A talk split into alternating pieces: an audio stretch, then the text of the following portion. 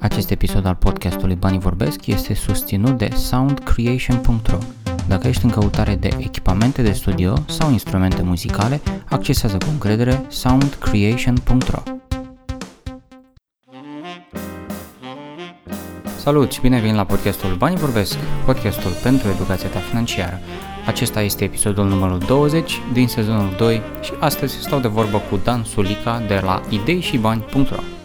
Ok, Dan, uh, îți mulțumesc foarte mult că uh, ai acceptat invitația noastră la podcast. Um, în primul rând, uh, mă interesează despre tine la nivel de, de educație, cum ai ajuns în sfera asta financiară și presimt că educația ta nu a fost specifică în zona economică financiară.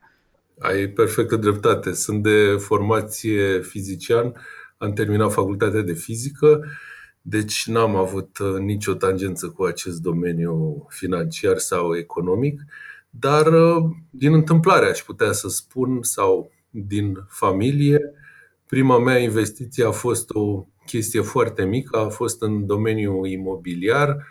Mama mea moștenise un apartament de la părinții ei și m-am ocupat de renovare, de închiriere, l-am uh, reabilitat destul de semnificativ, ca să zic așa. Și după aia, întâmplarea a făcut să continui pe această direcție cu încă câteva investiții în zona aceasta imobiliară și după aia am intrat în alte produse, în uh, asigurări cu componente de investiții, așa numitele unit linked, după aia pe bursele de capital și încet, încet am uh, avansat. Mm-hmm. Tot la nivel de educație, uh, recunosc că sunt cu ochii pe blogul tău, spui aici că prima ta tangență cumva mai serioasă nu a fost în România. Poți să ne dai mai multe detalii despre asta cu zona financiară? Da, în, am terminat facultatea de fizică în 1995 și am uh, plecat la studii în SUA, am avut șansa să prind o, un fel de bursă pentru doctorat și odată ajuns acolo în sistemul lor care este extrem de diferit de al nostru, am încercat să... Am fost curios, am vrut să învăț cât mai mult, să aflu cum funcționează, de ce nu să mă integrez cu conturi bancare, cărți de credit și așa mai departe. Și am uh, am reușit, n-a fost nici ușor, nici rapid, dar uh, am reușit în vreo 2 ani, să zicem, să uh, fiu cu actele în regulă și cu cunoștințele și să aflu destul de multe și să împărtășesc și cu prieteni cu cunoscuți din jurul meu câteva din lucrurile pe care le-am învățat și acolo am uh, făcut un fel de nu știu dacă chiar pot să-i spun uh, investiții, au ei niște instrumente să numesc Certificate of Deposit, destul de asemănătoare cu depozitele bancare ale noastre și am aflat și de fonduri mutuale, era cât pe ce să-mi deschid un fond de investiții la o firmă cunoscută ce administrează fonduri mutuale. Nu prea aveam bani, ăsta e adevărul că, nu știu, vehiculam sume așa de ordinul sutelor de dolari, poate o mie de dolari, ceva de genul acesta, dar uh, m-a interesat acest domeniu și ce m-a uimit a fost uh, cât de prezent este acest domeniu financiar al burselor, al piețelor de capital în viața mm-hmm. americanului mediu. Chestia asta. Deci cam cum vorbim noi despre nu știu, despre fotbal, toată lumea are o părere, toată lumea este gata să-ți ofere o impresie. La ei se întâmplă referitor la bursele de capital, cum noi ne uităm la vremea de a doua zi, ei se uită la ce a mai făcut indicele Dow Jones. Este o chestie de uh, care se ocupă omul mediu fără nicio problemă. Nu trebuie neapărat să fii specialist și m-a mirat foarte mult chestia asta și uh, după aia când m-am întors în România mi-am dat seama că, bineînțeles, la noi regulile erau total altele, realitatea era total alta. În 2000, când m-am întors eu, mă rog, la sfârșitul anului 1999, la noi nu existau nici carduri, la noi se foloseau conturile bancare așa la modul total sporadic și am luat-o încetișor din acel moment și uite că ne-am mai dezvoltat între timp, ne-am mai am avansat imens, noi ca popor, ca să zic, ca nație, ca țară. Uh-huh. Ce ți amintești? Deci ai plecat în, în Statele Unite în 95, te-ai întors spre sfârșitul lui 99 în da. România. Ce ți amintești da. Uh, din, din momentul în care ai plecat în, în Statele Unite? Care uh, erau cunoștințele tale în zona de uh, educație financiară personală? În zona de educație financiară personală am avut marea șansă ca în familie să beneficiez de un background uh, bun, sănătos, ceva de genul acesta. Nu s-a făcut, bineînțeles, n-a făcut cu mine nimeni educație financiară la modul explicit. Hai băiete să-ți explic nu știu ce. Nu.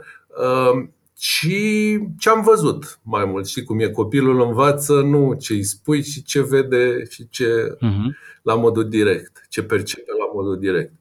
Și am văzut uh, Uh, un gen de bugete, am văzut un gen de cheltuieli notate, um, un gen de economii, venituri, cheltuieli, un gen de economii relativ programate.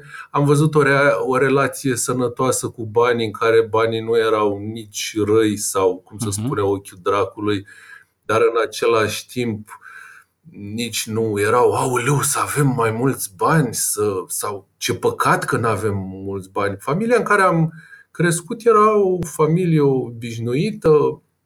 Ă, tatăl meu a fost ă, jurist la o întreprindere, mama mea a lucrat în proiectare, deci nu aveam niște posibilități ieșite din comun, Doamne ferește, eram oameni obișnuiți, dar am văzut o o, re, o relație din aceasta sănătoasă și pot să spun că la un moment dat, uh, cred că mă apropiam de 18 ani, am primit o lecție incredibilă de la tatăl meu. De la el am aflat cuvântul mhm. cash flow.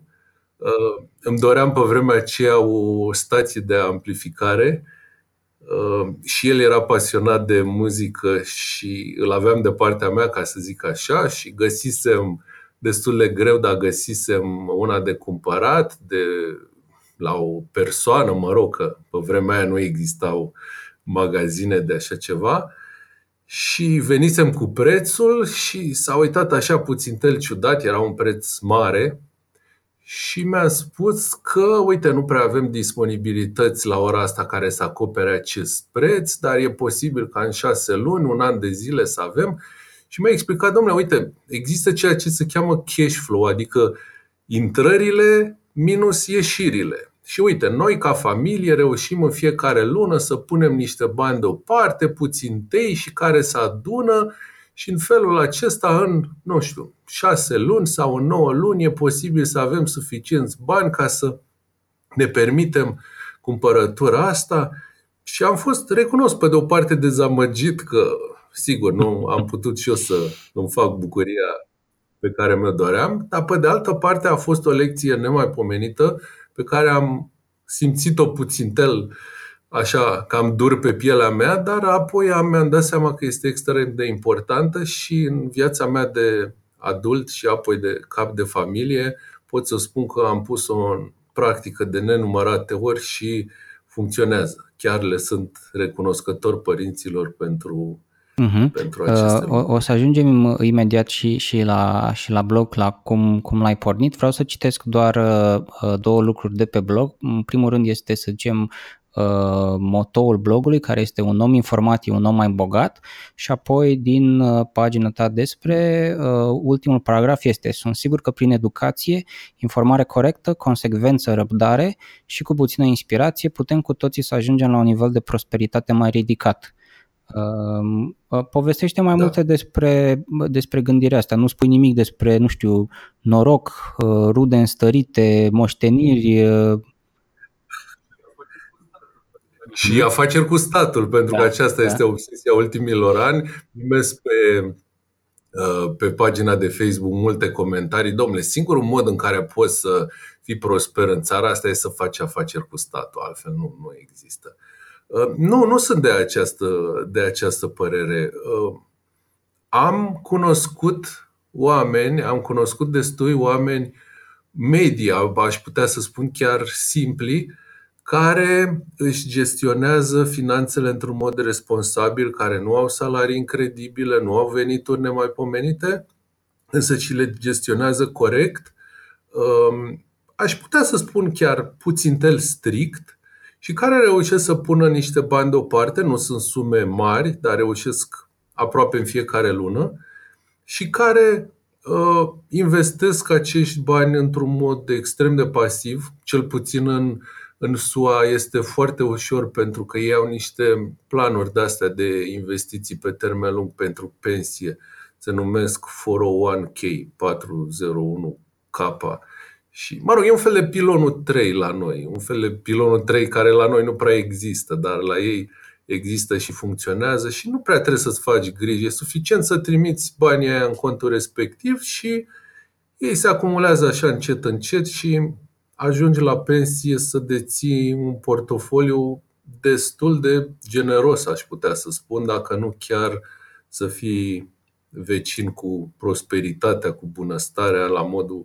Sau bun, hai să punem o, o cifră uh, de ordinul milionului de dolari, ceva de genul acesta. Poate mai puțin, poate nițel mai mult, dar oameni, când am văzut că oameni obișnuiți, fără niciun fel de pretenții de astea, de funcții, de cine știe ce, uh, reușesc să ajungă la pensie oameni avuți, ce să mai vorbim, mi s-a părut că, uite, chestia uh-huh. asta chiar sunt, Sunt în totul de acord cu tine și sunt sigur că uh, crezi în lucrurile astea pentru că l-ai și simțit și cred că ușor, ușor trec și eu prin, printr-un proces prin care îmi dau seama că nu trebuie să faci nimic uh, complicat, nu trebuie să fie avut moșteniri, ca, dar e nevoie într-adevăr de o educație. Uh, întrebarea mea este uh, legat de persoanele care comentează la modul ok, singurul mod în care poți să faci bani este X, Y, Z și evident că nu se întâmplă. Uh, da. Crezi că avem tendința uneori ca români să complicăm lucrurile la nivel de economii și investiții?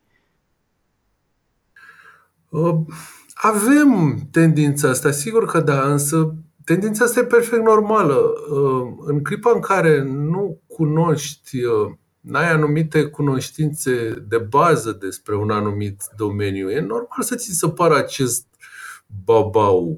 Uh, în clipa în care circulă tot felul de povești de astea în uh, popor pe care, în ghilimele, toată lumea le știe că sunt adevărate, că sunt corecte, că uh, da, trebuie să ai noroc că pe bursă se joacă, sunt jucători pe bursă, de parcă ar fi un joc de noroc. Mhm. Da, așa cred foarte mulți că investițiile pe piața de acțiuni, pe bursă, sunt un fel de joc de noroc. Și în clipa în care, cum să spun, provii dintr-un mediu în care toți membrii familiei tale, cunoscuții, prietenii, vecinii de pe stradă, colegii de serviciu, nu știu cum să spun, toată lumea știe și vehiculează aceleași noțiuni, chiar dacă ele sunt false, ele pot să pară ca adevărate și tu începi să le crezi și odată ce le crezi, le pui în aplicare. Știi? Și atunci e mai greu să fii receptiv la niște idei care circulă așa într-un mediu în eter, undeva pe internet și sunt niște băieți care zic cum că n-ar fi cam așa, ar fi chiar pădos. Știi? Nu prea mm-hmm. Și cum s-a întâmplat în cazul tău? A trebuit să schimbi, nu știu, cercul de prieteni sau a trebuit să ai experiența de State Unite ca să fii clar încrezător în ideea că se poate și fără astfel de, nu știu, jumbuși lucruri? Da, eu recunosc că în clipa în care am ajuns acolo și am văzut pe oamenii de rând că se preocupă de aceste lucruri, le-am văzut că așa cum își cumpără, nu știu, în fiecare săptămână își fac cumpărăturile la supermarket, așa cum își plătesc chiria sau asigurările, la fel își trimit la sfârșitul lunii suma respectivă în contul de investiții, mi-am dat seama că ăsta e un stil de viață, nu se pune problema. Este ca și cum ne-am gândit, domnule, azi beau apă sau nu beau apă? Mâine ă, respir sau nu respir? N-ai la ce să te gândești. La fel ei nu se gândeau, era un, un dat. E adevărat că ei au beneficiat de faptul că statul le-a spus la un moment dat – oameni buni, pe noi să nu vă bazați pentru pensie. La ei pensia de stat, așa numită Social Security, este o chestie foarte mică, aș putea spune chiar ridicolă. Cum de altfel o să fie și la noi în anii care urmează, căci din păcate nu ne îndreptăm către pensii din ce în ce mai mari, cel puțin din punct de vedere putere de cumpărare, și atunci oamenii s-au apucat să se descurce. Acela stat le-a dat instrumentele, le-a spus, uite ce aveți de făcut. A, utilizând pârghile, a creat instituțiile, a creat uh, profesiile. De exemplu, la ei există așa numitul consultant financiar independent. Este o persoană la care te duci, cum te duci la un medic sau la un avocat, deci o persoană independentă care nu este într-un angajat al unei bănci sau al unei instituții financiare și te duci la el și ai o discuție și îi prezinți situația ta personală și acea persoană îți prezintă câteva instrumente în care ai putea să investești și se explică cum funcționează, tu iei decizia și lucrurile merg destul de automat. E, ă, statul lor a făcut aceste lucruri și le-a făcut de mult și oamenii au aflat, oamenii au înțeles, oamenii s-au conformat, ca să zic așa, le-au pus în aplicare și funcționează. Am citit o statistică, spunea că, uh, nu știu, 25% din cei care o să se retragă în următorii ani nu au un fond de investiții sau un fond de, de ăsta pus deoparte. Și eu m-am uitat pe cifre și sincer m-a bușit râsul. Adică voi vă plângeți că 20 sau 25% nu au? Păi veniți la noi în țară și uitați-vă uh-huh. câți oameni au un fond de investiții uh, independent, ca să zic așa. Nu știu, 3%, 2%, habar n-am. Nu, nici nu vreau să vin cu niște cifre că mi se face uh pielea de găină. Însă să poate. La noi, din păcate, uh, la aproape 30 de ani de la terminarea comunismului, încă mai moștenim și încă mai punem în aplicare gândiri de-astea vechi să, să vină cineva să ne facă, să ne dea, să ne... Și asta uh-huh. nu funcționează. Care sunt nu neapărat uh, previziunile tale pentru viitor? Care este uh, sentimentul tău față de ce se întâmplă acum versus ce se va întâmpla în următoarea 2, 3, 5 ani în România? Ești optimist? Ești precaut? Uh, te pregătești să emigrezi? Dacă n-am uh, emigrat atunci când aveam 25 sau 29 de ani, acum este nițeluș cam târziu. Uh, viitorul, din păcate, mai ales din punct de vedere financiar, este foarte divergent. Pe de o parte, persoanele active care sunt angajate într-un obținerea unui venit activ, indiferent că e vorba de salariu, lucrează la stat, lucrează la particulari sau sunt antreprenori, au o mică firmă sau poate una mai mare, um, ei beneficiază de creșterea economică a României, de creșterea economică a Uniunii Europene, din întreaga lume, că în perioada asta economiile merg bine, deci este probabil, dacă nu apare știu și eu cine știe ce eveniment cataclismic, ca lor să le meargă din ce în ce mai bine. E normal să fie așa.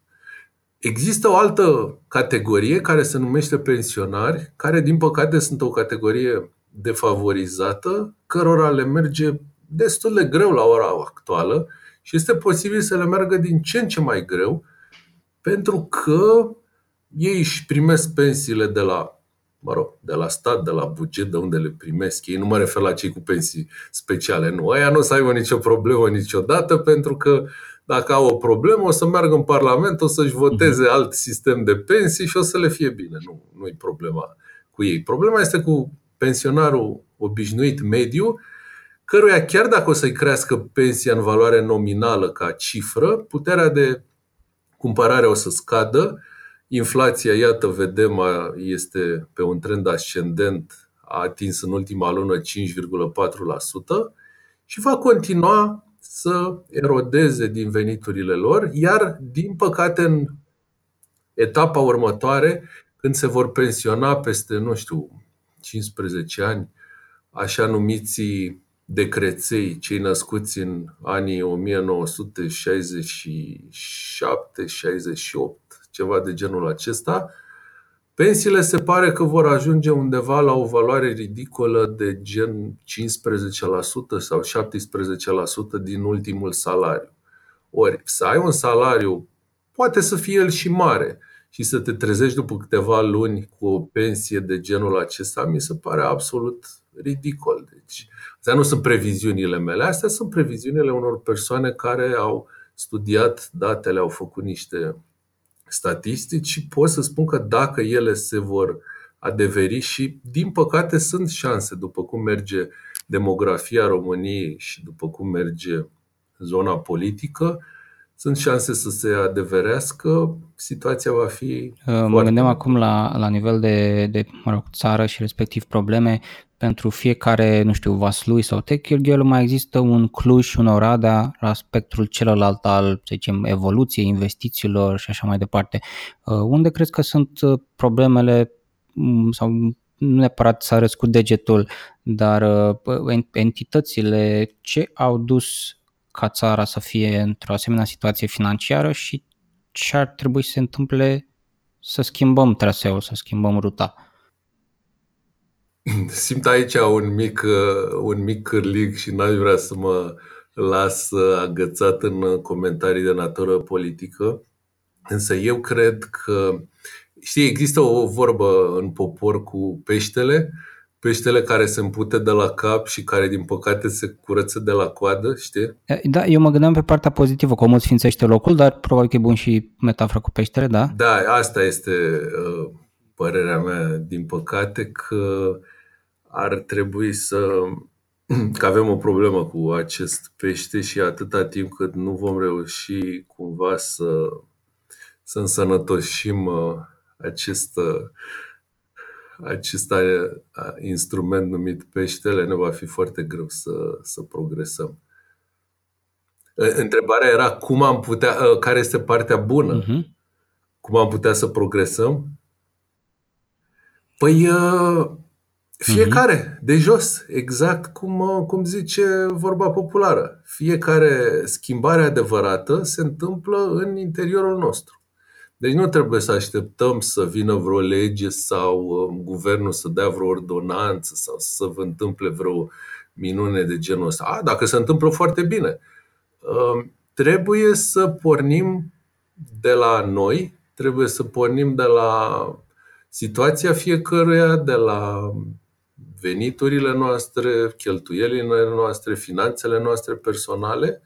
Acolo putem face adevăratele schimbări și cele mai importante, cele care contează cu adevărat, că degeaba vine o lege incredibilă dacă tu nu știi să o aplici în favoarea ta, poți să fii într-o situație la fel de grea ca înainte. Și în felul acesta putem, prin educație, cum spuneam și că ai citat câteva cuvinte de pe, de pe blogul meu cu având uh, noțiunile respective, putem uh, să ne. Stai o secundă să. Uite, zice prin educație, informare corectă, ca să știm ce avem de făcut, da? Consecvență ca să facem efectiv ce avem de făcut, răbdare pentru că e normal, cu toții vrem rezultate, ai, dacă nu mâine, măcar luna viitoare sau dacă nu luna viitoare, măcar peste șase luni să vedem niște rezultate cât mai spectaculoase. Uh, în felul acesta, da, și mă rog, am scris eu cu puțină inspirație. Acum știi cum e, puțină inspirație, am pus și un zâmbet. E un mod de a te exprima. Puțină inspirație îți trebuie orice, în orice ai face. Dar fie și numai uh, uh-huh. primele elemente, cu siguranță pot, pot să ne ducă la un nivel de prosperitate mai ridicat. Nu am niciun fel de dubiu. În clipa în care milioane și zeci de milioane din, de oameni din lumea întreagă fac acest lucru de zeci și zeci de ani și îl fac în mod regulat și reușesc, nu este problema dacă se poate, că ei ne dovedesc în permanență că reușesc. Da? Și unii o să zică, da, da, ăia sunt plătiți în euro, ăia sunt plătiți în dolari, ăia au salarii mari. Nu are legătură cu salariul pe care îl ai. Cum spunea celebrul Robert Kiyosaki, dacă tu ai venituri de un milion de euro pe an și cheltuiești un milion de euro pe an, tot falit se cheamă că ești. Da? Deci nu are neapărat legătură în primul și în primul rând cu acest lucru, nivelul veniturilor tale. Când sunt atâția oameni care pun în aplicare noțiunile de finanțe personale și de investiții și funcționează, inclusiv în România sunt oameni care dovedesc acest lucru, nu se pune problema dacă ar funcționa, se pune problema cum o facem, cum o transpunem în realitate în viețile noastre de zi cu zi ale, mă rog, ale noastre, oamenilor obișnuiți, ca să funcționeze și la noi. Asta este singura, singurul mister. Uh, mai dus foarte bine în următoarea întrebare. Uh, ești una dintre uh, persoanele, din păcate cred eu puține în țara asta, care pun numărul la, într-adevăr, a ajuta pe partea de educație financiară personală. Povestește un pic despre cum a apărut blogul Idei și Bani. Blogul Idei și Bani a apărut într-un mod extrem de natural. A fost lansat în 2014, deci într-un moment în care deja trecuseră ani buni de când eu mă ocupam cu diferite tipuri de investiții, iarăși imobiliare, în bursele de acțiuni. La un moment dat am tranzacționat și Forex. Um, erau câțiva ani în care învățasem foarte mult, um, am văzut ce funcționează și ce nu funcționează în domeniile astea și eu cu asta mă ocupam. La momentul respectiv eram angajat ca asistent universitar la Facultatea de Medicină, predam biofizică la studenții din anul întâi, dar sincer să fiu, acela era doar, era pentru mine, cum să spun, o slujbă part-time, o, o activitate part-time.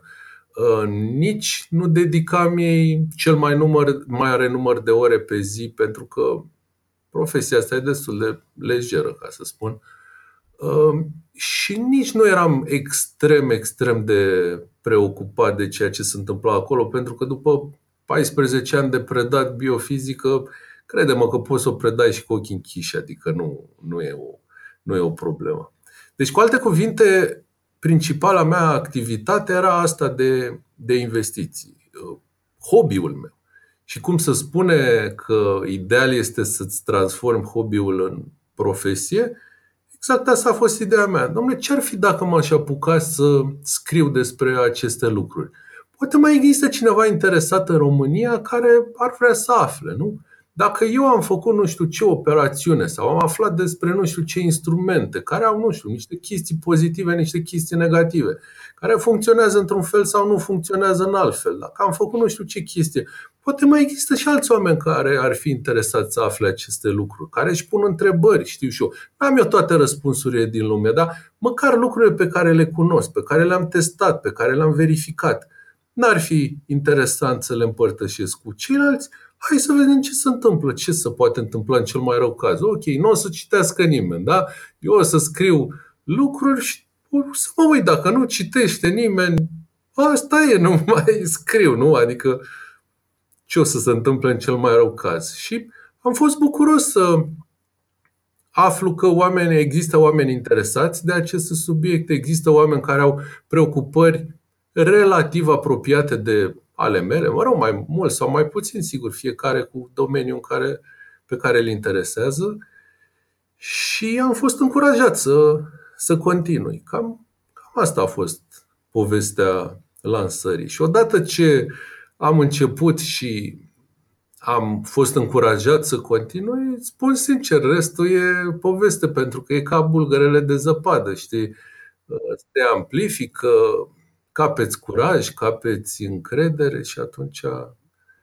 Ok, uh, hai să intrăm mai în detaliu în, în partea de, de investiții, partea ta de uh, experiență în, în zona asta. Uh, dacă ar fi să numeri din momentul în care ai fă, a făcut prima investiție în imobiliare și până acum, câte investiții ar fi, nu știu, ca și tipuri de instrumente, să zicem, sau punctual sume investite? Mi-e practic imposibil să-ți răspund la întrebare multe, nu știu, uh, zeci de investiții, sute de investiții. La, într-o vreme uh, eram chiar, investeam în piața Forex, investeam în instrumente derivate, uh, practic nu investeam, ci speculam, eram day trader, cum se spune, ceea ce înseamnă că în aproape fiecare zi deschideam o tranzacție sau mai multe tranzacții, pe mult, unele le închideam în ziua respectivă, altele lăsam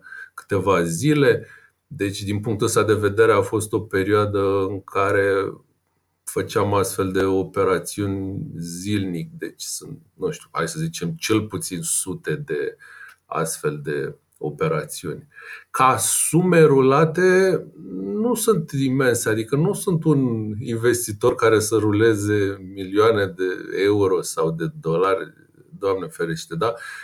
Pe de altă parte, să zicem că ai o sumă de, nu știu, de 1000 de euro, da? Pe care o investești în în cumperi ceva, îl vinzi, cumperi ceva, vinzi. Păi dacă faci chestia asta de 100 de ore, automat ai tranzacționat 100 de mii de euro, știi? Deci, uh, din punctul ăsta de vedere, sumele pot să devină mai puțin uh, Bănuiesc că la început uh, trebuia să alegi totuși niște instrumente, niște entități în care să faci investiții. Cum mai ales sau cum ți-a venit mai comod să începi cu una sau cu alta? În funcție de ce informații am avut. Foarte, foarte simplu. În anul 2010 am început să mă informez despre mult mai mult despre așa numitele investiții mobiliare. Ce sunt investițiile mobiliare? Simplu, sunt alea care nu sunt imobiliare, știi? Adică așa numitele titluri de valoare, indiferent că e vorba de acțiuni, obligațiuni, fonduri mutuale, fonduri de investiții, cum vrei să le zici. Uh, și am găsit astfel de instrumente. Țin minte că printre primele mele investiții au fost niște fonduri mutuale pe care le identificasem la BRD. Avea un fond de ăsta în euro, care pe vremea aia aducea niște randamente interesante, undeva pe la vreo 4,5% pe an. Mi s-a părut interesant pentru, în condiții de risc foarte mici, practic nu aveau variații oscilații de-astea sus-jos. Era o linie care creștea așa liniștită cu panta de vreo 4,5% pe an. Am investit acolo o porțiune din uh, economii. Uh, apoi am aflat de niște oportunități interesante pe bursă. Era perioada în care urma să se listeze fondul proprietatea. Într-adevăr, fondul proprietatea s-a listat în primăvara anului 2011 și mi-a adus și mie un profit cu ocazia asta. Deci m-am informat, am uh, pus în aplicare ceea ce mi s-a părut interesant.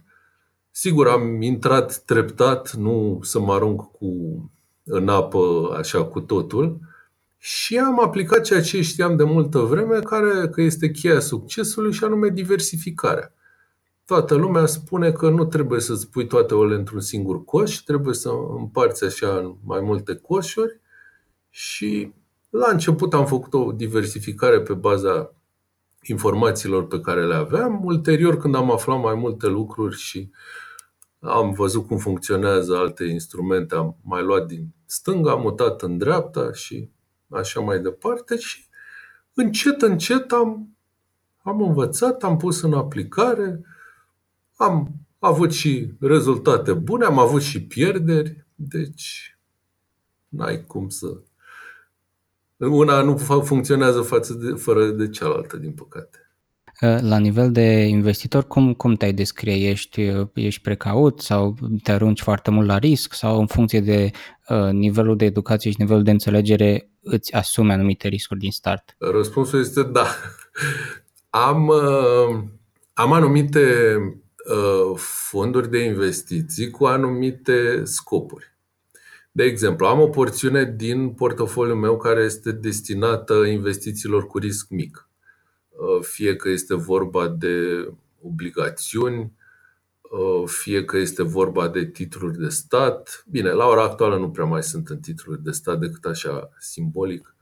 Um, o altă porțiune a portofoliului este destinată investițiilor cu risc mediu și o altă porțiune celor cu risc mare. Deci, din punctul ăsta de vedere, sunt prezent în toate aceste zone, dar pot să spun eu, ca profil de investitor, nu sunt un investitor agresiv, nu-mi place să-mi asum riscuri mari sau, mai exact ca să spun, îmi place să-mi asum riscuri mari, dar nu cu sume mari. Știi? Am um, inclusiv investiții în criptomonede, care sunt niște instrumente foarte volatile, cu niște variații absolut incredibile și sunt prezent acolo, dar nu sunt prezent cu sume mari și din acest motiv, cum să spun, pot să dorm liniștit noaptea.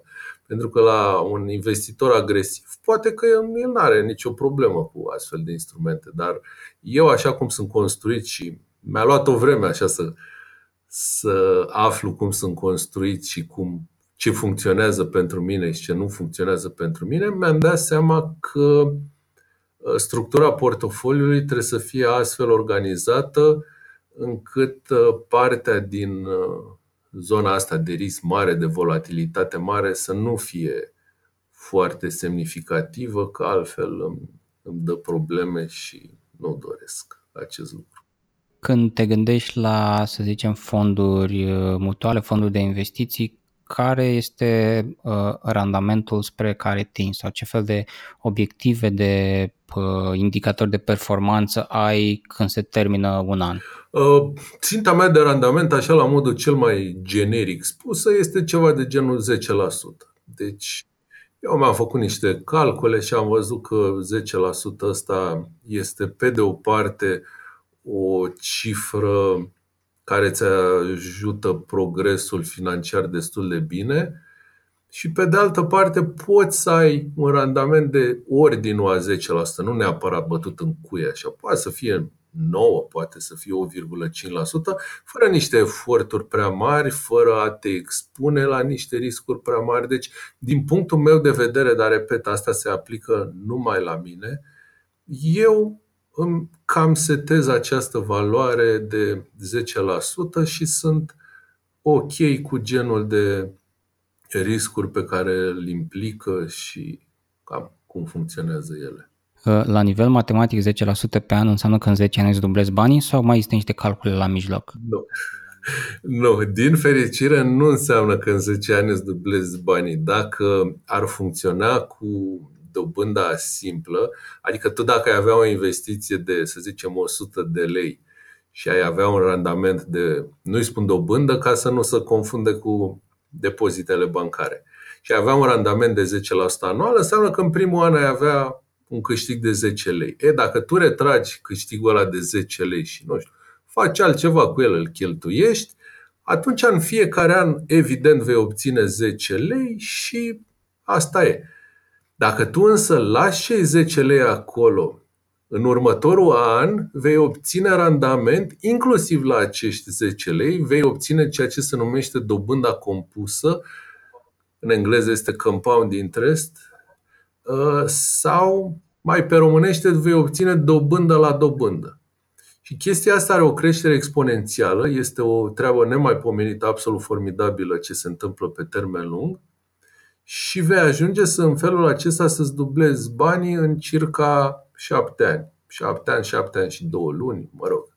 Depinde de modul cum se compune dobânda, nu intrăm în, în amănunte. Ideea este că în aproximativ 15 ani vei dubla de două ori banii. Deci vei avea o creștere de patru ori a capitalului tău și tot așa, la fiecare șapte ani banii tăi se dublează și în felul ăsta o să-ți dai seama că după o carieră de om normal, cum să zic, 35 de ani sau 40 de ani cât durează o viață activă, vei avea ocazia să-ți dublezi de multe ori investițiile, ceea ce va duce în final la un nivel de prosperitate ridicat, chiar dacă tu nu ai venit cu niște sume mari pe care le-ai investit. Am făcut mai de mult un calcul și am obținut rezultatul care zice că absolut orice om din România poate să devină milionar la pensie, adică să aibă um, în investiții un milion de lei, dacă investește 100 de lei pe lună. Deci este suficient să investești 100 de lei pe lună la un randament de 10% anual și vei obține în final un portofoliu de circa un milion de lei, dar va trebui să stai foarte mult, va dura circa 40 și ceva de ani, 44 de ani, ceva de genul acesta. Ceea ce la prima vedere poate să pară imens pentru mulți oameni, dar dacă te gândești că un tânăr, știu și eu, de 20 și ceva de ani se apucă să facă astfel de investiții cu doar 100 de lei lunar, acea persoană va ajunge în mod automat la pensie să fie posesorul unui portofoliu de un milion de lei, ceea ce, sigur, cu toată inflația și cu toată devalorizarea, cred eu că va reprezenta o sumă importantă până la urmă. Uh-huh. Și dacă ar fi totuși să, să dăm niște uh, optimism și să reducem perioada, se poate dubla suma la 200 de lei, poate să vină și cealaltă persoană din cuplu și să ajute un pic și să fiți împreună milionari. Exact. Plus că, sincer vorbind, 100 de lei pe lună uh, este totuși o sumă destul de mică pentru foarte mulți oameni din România. Adică Există mulți oameni pentru care 100 de euro nu este un capăt de țară. Există mulți oameni care cheltuiesc 100 de euro, nu știu, fără să, fără să clipească. Nu vreau neapărat să mă refer la ei, dar vreau să spun că există persoane cu joburi bine plătite care își pot permite să investească, să zicem, 1000 de lei pe lună. Nu este o sumă exorbitantă nici măcar pentru România. Ei bine, dacă ai investi 1000 de lei pe lună cu același randament de 10% anual, vei ajunge la un milion de lei în 20 și ceva de ani. Nu știu, vreo 22 parcă era suma, ă, cifra respectivă. Primesc de multe ori întrebări ă, la genul, domnule, eu am 50 de ani, nu este prea târziu să încep să investesc? Păi nu, nu este prea târziu. Și că să gândesc, ok, dacă am 50 de ani și trebuie să treacă 20-30 de ani până când să adun niște bani semnificativi în, în contul meu, în portofoliul meu, ce o să se întâmple? Păi nu este deloc așa. Dacă ne gândim, ok, cam cât este speranța de viață la ora actuală? 70 și ceva de ani, da? Uh, cât o să fie speranța de viață pentru persoana care are acum 50 de ani. Păi, când o să ajungă acea persoană la 70 și ceva de ani, automat speranța de viață se va mări, pentru că ăsta este mersul societății, ăsta este mersul lumii în care trăim. Și automat își va da seama că mai are încă 10 ani de trăit până la vreo 80 și ceva. Și atunci vin să te întreb, dacă o persoană are 50 de ani la ora actuală și are în față undeva, să zicem, de trăit 30 de ani sau chiar peste, vedem și la ora actuală, sunt mulți oameni care apucă 90 de ani și sunt ok, sunt pe picioare, cum se spune, da? Uh, înseamnă că ai un orizont de cel puțin 30 de ani. Deci o chestie de asta cu 15-20 de ani este total fezabilă și părerea mea este că a nu face nimic este o practică, o, o condamnare sigură, pe când a face ceva îți dă șansa să obții niște rezultate reale care nu pot fi decât în, în avantajul tău. Indiferent dacă trăiești 70 de ani, 80, 90, 100, n-ai, n-ai decât de câștigat. Eu n-am auzit că există un om pe această planetă care să se trezească, nu știu, la 90 de ani să zică, băi, firar să fie, am 200 de mii de euro în cont. Ce să fac cu ei? Ce mă, mă încurcă banii ăștia? Deci, firar să fie de treabă, mai bine era dacă să n-am niciun ban în ziua de azi, știi? Pe partea aia am auzit, da, oameni care zic, bă, uite, dacă economisam și eu 100 de lei în fiecare lună, acum aveam o avere. Asta am auzit, dar pe partea aia nu, nu înțeleg ce ai de pierdut, știi? Dobânda compusă supranumită și a opta minune a lumii, uh, unde erai sau ce, cum ți s-a părut prima dată când ai auzit de conceptul ăsta și ai început să înveți despre el? Da, a fost o, a fost o chestie foarte interesantă. Uh, era deja început să anii 2000, eu mă ocupam, mă rog, de, cu pași așa micuți, micuți de, de imobiliare și începuseră să apară în România ideea de pensii private. Existau companii care se ocupau de așa ceva și circulau pe la diversi oameni și își făceau reclamă, hai veniți să vă facem o pensie privată pentru că aia de stat ar putea să nu vă ajungă și voi veniți cu niște bani, erau cuplate cu niște asigurări de viață, se numesc produse de astea unit linked și circulau tot felul de astfel de persoane interesate au venit și la noi la facultate să ne explice, să ne convingă. Mă rog, în acel, la acel moment le-am dat o situație concretă destul de dezavantajoasă, cu niște contribuții pe 10 ani și cam care ar fi suma care se adună. Și ideea este că ele nu funcționează pe termen așa, să zic, mai mediu sau ele funcționează pe termen lung, deci în 10 ani nu o să vezi nicio treabă, o să vezi peste 20 sau peste 30. În sfârșit, și în acea perioadă, intrând în contact cu astfel de oameni și văzând eu graficele lor și prognoza lor, mi-am dat seama că această dobândă funcționează exponențial. Exact cum spui, a opta minune a lumii sau cum spunea Einstein, cea mai puternică forță din univers, care este creșterea exponențială. Ce să mai... Creșterea exponențială este ceva ce nu vedem noi cu ochiul liber în viața de zi cu zi. Noi suntem familiarizați așa mai mult cu fenomene de-astea liniare, de genul mă duc, cumpăr niște cartofi, plătesc niște bani, dacă cumpăr cantitatea dublă, plătesc suma dublă, știi? Sau cumpăr de 5 ori mai mult, plătesc de 5 ori mai mult. Dar există anumite fenomene care au o variație exponențială. Cum ar fi, de exemplu, cumpăr un obiect, plătesc o sumă, cumpăr de două ori mai mult, plătesc de 10 ori mai mult. Știi? Asta este o variație exponențială. Cumpăr de patru ori mai mult, plătesc de 1000, de 100 de ori mai mult, știi? Și mi-am dat seama că această, mă rog, venind din mod din zona asta de științe exacte, mi-am dat seama cum funcționează această dobândă compusă și mi-am dat seama că această creștere exponențială produce efecte nemaipomenite nu pe termen scurt de 10 ani. Bine, unii o să se supere pe mine că spun 10 ani că este un termen scurt, dar ăsta este adevărul în investiții. 10 ani nu este un termen suficient de lung. Această creștere exponențială produce rezultate bune după 20 de ani și fenomenale după 30 de ani. Iar după 40 de ani este absolut o nebunie. Este, este incredibil ce se întâmplă.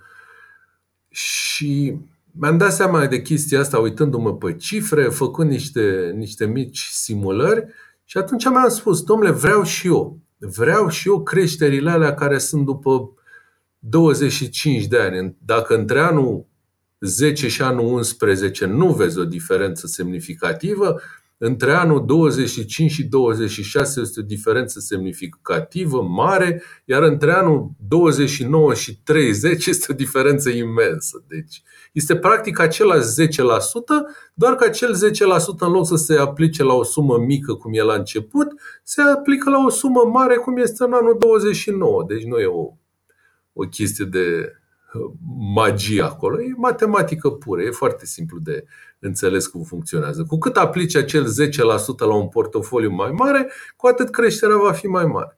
Și mi-am dat seama, vreau și eu, vreau și eu să ajung în anul 29 și 30 ca să am aceste creșteri nemaipomenite. Care era problema? Problema era ca să ajungi în anul 29, trebuie să ajungi în anul, întâi în anul 15, ca să ajungi acolo trebuie să ajungi în anul 7 și ca să ajungi acolo trebuie să ajungi în anul întâi, că asta e, nu poți să sari direct în anul 30, știi?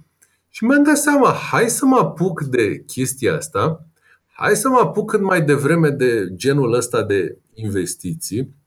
În felul acesta, în 2004, mi-am făcut asigurarea asta de viață cu componente de investiții, nu pentru că mă interesa ce voi face în următorii câțiva ani, ci vroiam să prind, cum să spun, cireșica de pe tort care vine după, după o vreme îndelungată.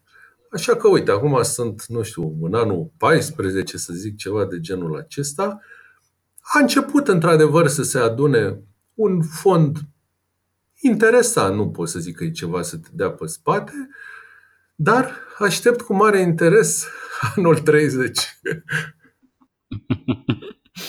Uh, bun, dacă ar fi să ne întoarcem un pic în, în concret, care din ce ți-amintești tu ar fi cea mai bună investiție pe care ai făcut-o până acum? Asta e foarte simplu. Cea mai bună investiție pe care am făcut-o până acum a fost investiția în mine. Clar.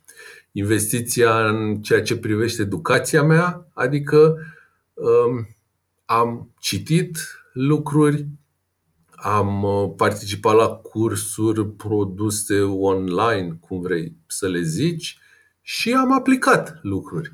Și știi cum e, când aplici, multă lume spune, domnule, să un cont demo, să investești, să tranzacționezi pe un cont demo. Ce înseamnă un cont demo? Înseamnă un cont pe care tu îl deschizi la broker și acesta alocă așa o anumită sumă de bani și tu faci acolo niște operațiuni, cumperi, vinzi și așa mai departe cu banii respectivi.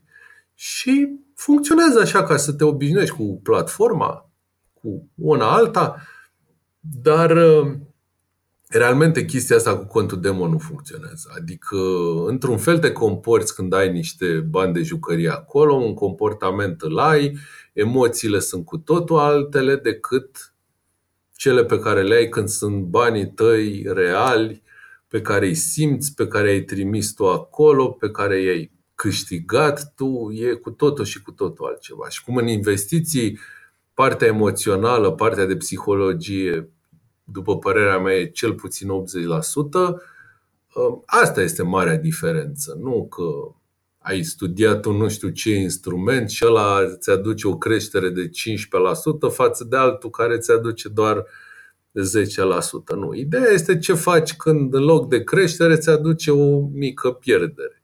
Și ce faci când acea mică pierdere se transformă într-o pierdere nițel mai mare. Știi?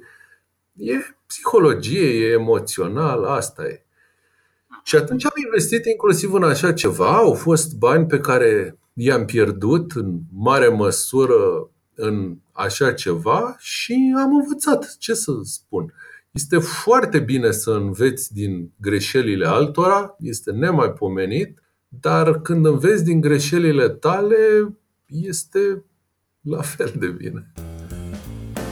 Tocmai ai ascultat prima parte a interviului meu cu Dan Sulica de la idei și bani.ro. Ne auzim data viitoare pentru partea a doua.